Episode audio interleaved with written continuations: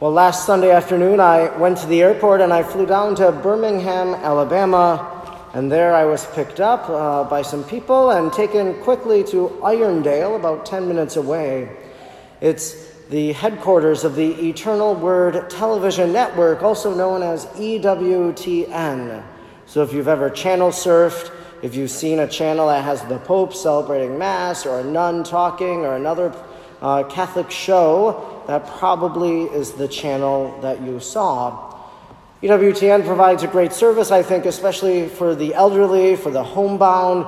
They're able to watch Mass and uh, really feel part of their Catholic faith still. And so I flew down to do two different episodes that have aired this past week now. And as I got there, I went to the house where they were having me stay. And, and then the next morning, I was walking the grounds on my way to their morning Mass. And as I walked around to the chapel where Mass was going to be celebrated, I noticed that right across the way was a grotto, a grotto of Mary and some other saints, but also tucked away at the top of the grotto was a statue of Saint Michael.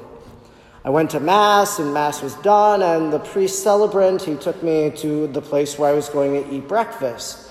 We went out a different door, but we went through St. Michael's uh, Hall. So they have a little hall there, and basically, if you come late to Mass, you go in the hall and watch a live feed because they don't want people disrupting uh, the television feed by going into the chapel.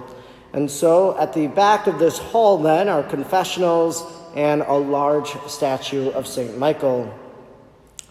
Tuesday morning, before I left, I did my radio show that I normally uh, help with on Tuesday mornings, not remotely this time, but I did it from the studio there. And as I went into the studio with one of the co hosts, well, I saw another statue of St. Michael.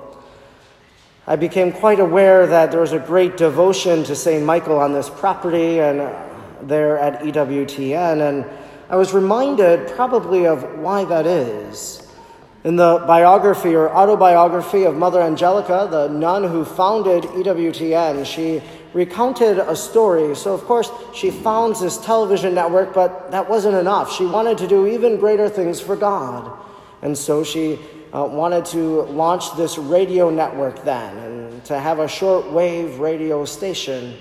She brought in some specialists to help her to buy the antenna and to begin broadcasting on radio. And as they came in, they said, Mother, you need to find a parcel of land that is low and flat, and that's where you're going to build the antenna. And Mother said, No, I don't want to do that. I want to build up there. And they said, No, no, Mother, you don't understand. You can't put an antenna on top of a mountain. You have to put it on low ground. Mother Angelica said, I don't care what you say. We're going to put it up there because I see the archangel St. Michael. So she had this vision of St. Michael, and as it's been recounted to me, she had other experiences where she would see the angel St. Michael. She had this vision. And as uh, they put the antenna up there on the top of the mountain where she was told she should not, people have come and they've studied it. They say there's no reason you should be broadcasting. The BBC came, other people. They, are, they find it as a marvel of modern telecommunications.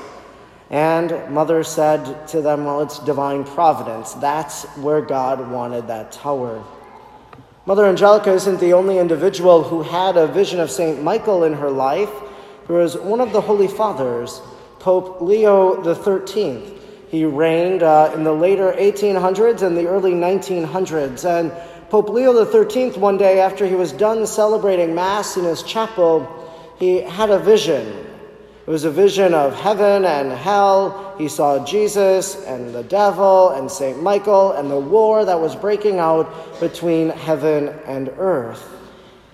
And Pope Leo XIII was really shaken in his boots after that vision that he had and what he heard in the conversation between the Lord and the evil one. And so he went to his chapel and he wrote a prayer to St. Michael, the same prayer that we still pray today.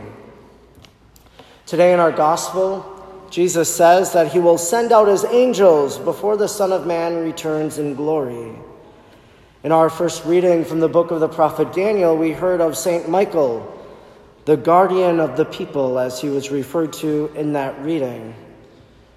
There is a war between good and evil that happens. And as I thought about Mother Angelica and St. Michael, I asked myself, well, why is it that she would see St. Michael atop that mountain? And I wondered if maybe it was because of the television station, the radio, that they were going to bring about good work, that they were going to proclaim the gospel, it was going to spread all over, and that those who would hear it would be converted, that some who left the seminary returned to the seminary and became clergy because of EWTN. So I thought maybe that's why she saw St. Michael. There is this invisible battle between good and evil, and maybe we don't see it, but we do see the manifestation of evil in the world.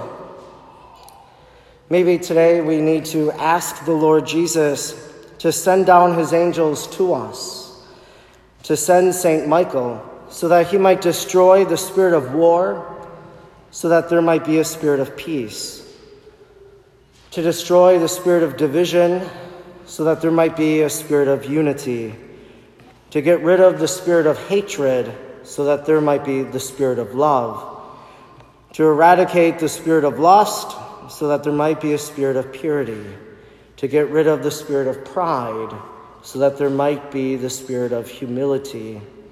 In our own lives, maybe we sense this battle between good and evil that happens. And maybe it's good for us to call upon the angels, to call upon St. Michael, to invite them into our lives and our homes, into our country, our world, and the church, asking them to guard us and to protect us until we are able to glorify with them and see the face of God and sing the songs of praises that that choir of angels sings in heaven.